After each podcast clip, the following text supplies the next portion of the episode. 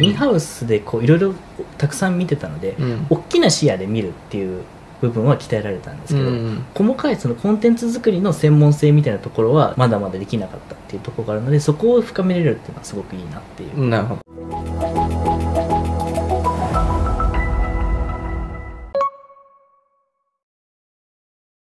こんにちは。世界へボカのところです。本日は伝統工芸品の越境 EC サイトの3年ほど運営マーケティングをして今は弊社のコンテンツチームのシニアプロジェクトマネージャーをやっている加納に、えー英語コンテンツの作り方についてお話を伺いたいと思います。よろしくお願いします。よろしくお願いします。この動画を見ることで英語記事コンテンツの作り方気をつけるポイント作ったコンテンツで成果を出すためにどうしたらよいのかが分かります。それでは加納さん自己紹介お願いします。はい前職では伝統工芸品の越境 EC サイトの運営に3年ほど関わりマジェント、ショピファイ、楽天、アマゾンなどの EC ショップの運営にまつわる実務を全部担当してました、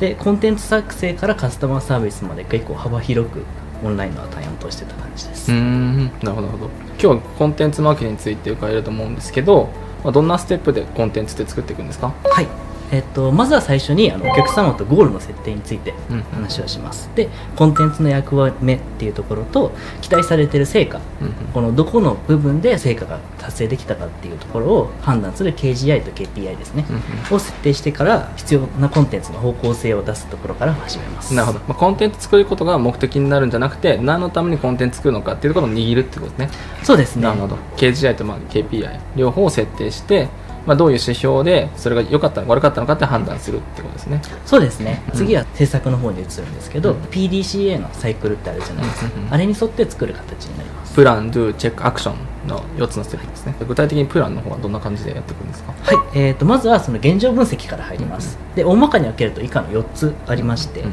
最初が自社の調査。うん。自社サイトのアナリティクスだったりサーチコンソールのデータを見てどういったキーワードで来てるのかっていうデータを確認します、で2番目がお客さんの調査。でここがどんなお客さんがいるのかどんなお客さんが買ってくれてるのかっていうのを海外版のヤフー知恵袋でしたりなんか購買層のどういう悩みを持ってこの商品買ってくれてるのかっていうところをリサーチします。うんうん。3番目がライバルの調査。であ自分自社と同じような商品を扱っている会社さんのサイトを見てどういうコンテンツを作っているのかっていうところの記事の確認をします、うん。で4つ目が業界全体の調査。どういったキーワードがあるのかだったりどういったキーワードがあってそのキーワードごとにどのくらい検索ボリュームがあるのか、うん。でこれがどのくらいニーズがあるのかっていうところが分かるので4番目のそれが調査になります。なるほど。コンテンツって言ってもやっぱ幅広くあって作れる数限られてくるのでやっぱ優先度決めするためにそういった自社とか競合とか、まあ、市場とか顧客っていうところをえー整理して、まあ、優先度決めをしていくっていうことですね。そうですね、うんうんうん後でコンテンツを作るときにもその表を出したりその分析のデータをもとに、うん。これってこのお客さんに響くのかと。このマーケットでこのコンテンツでいいのかみたいなこう議論のベースになるので、うんうんうん。この調査はすごい大事ですね。なるほど。マーケティングリサーチをやってコンテンツを作るってことですね。そうです。なるほど。具体的にプランだのあと Do ですね？何をするかってことですね。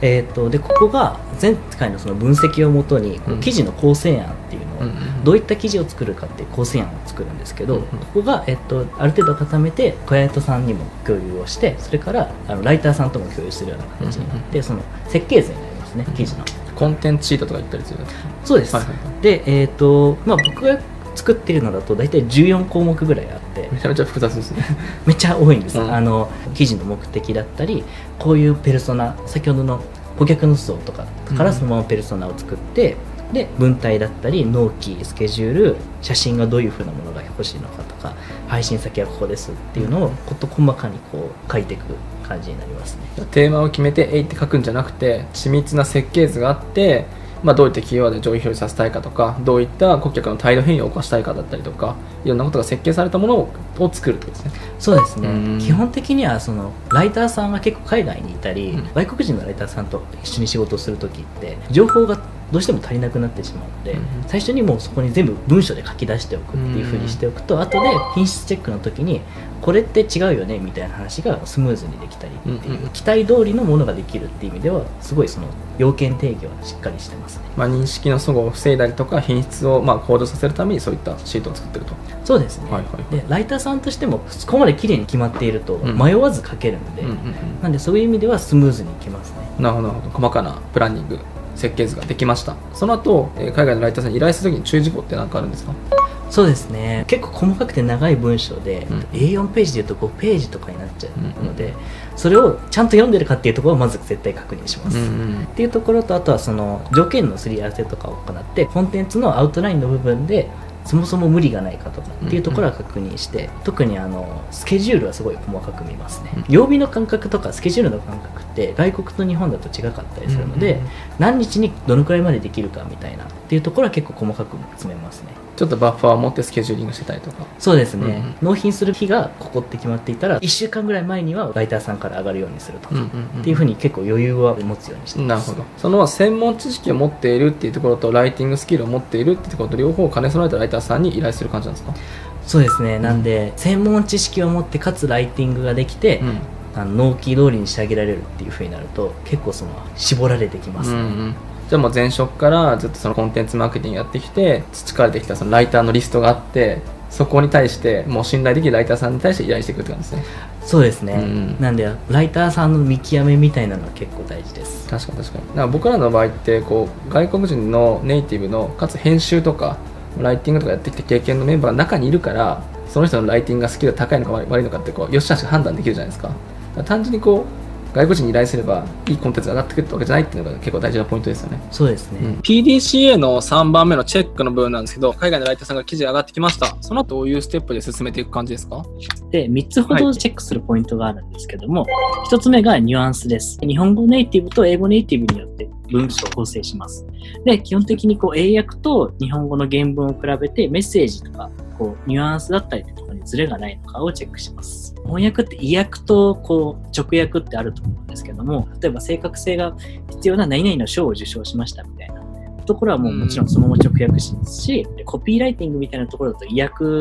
の方がしっくりくる表現になったりするので、そこら辺のニュアンスを使い分けたりします。なるほどなるほど2番目がトンマナです。で読者の知識とか教養とか TPO に合わせてしっくり響く表現っていうのがあると思うので、そこを最初のペルソナと照らし合わせてチェックします。で、イギリス英語、アメリカ英語だったり、若者向けのテキストなのか、老人向けのテキストなのかっていうところの観点からもチェックします。なるほどターゲットに伝わりやすいトーンとかマナーにするとですねそうですね。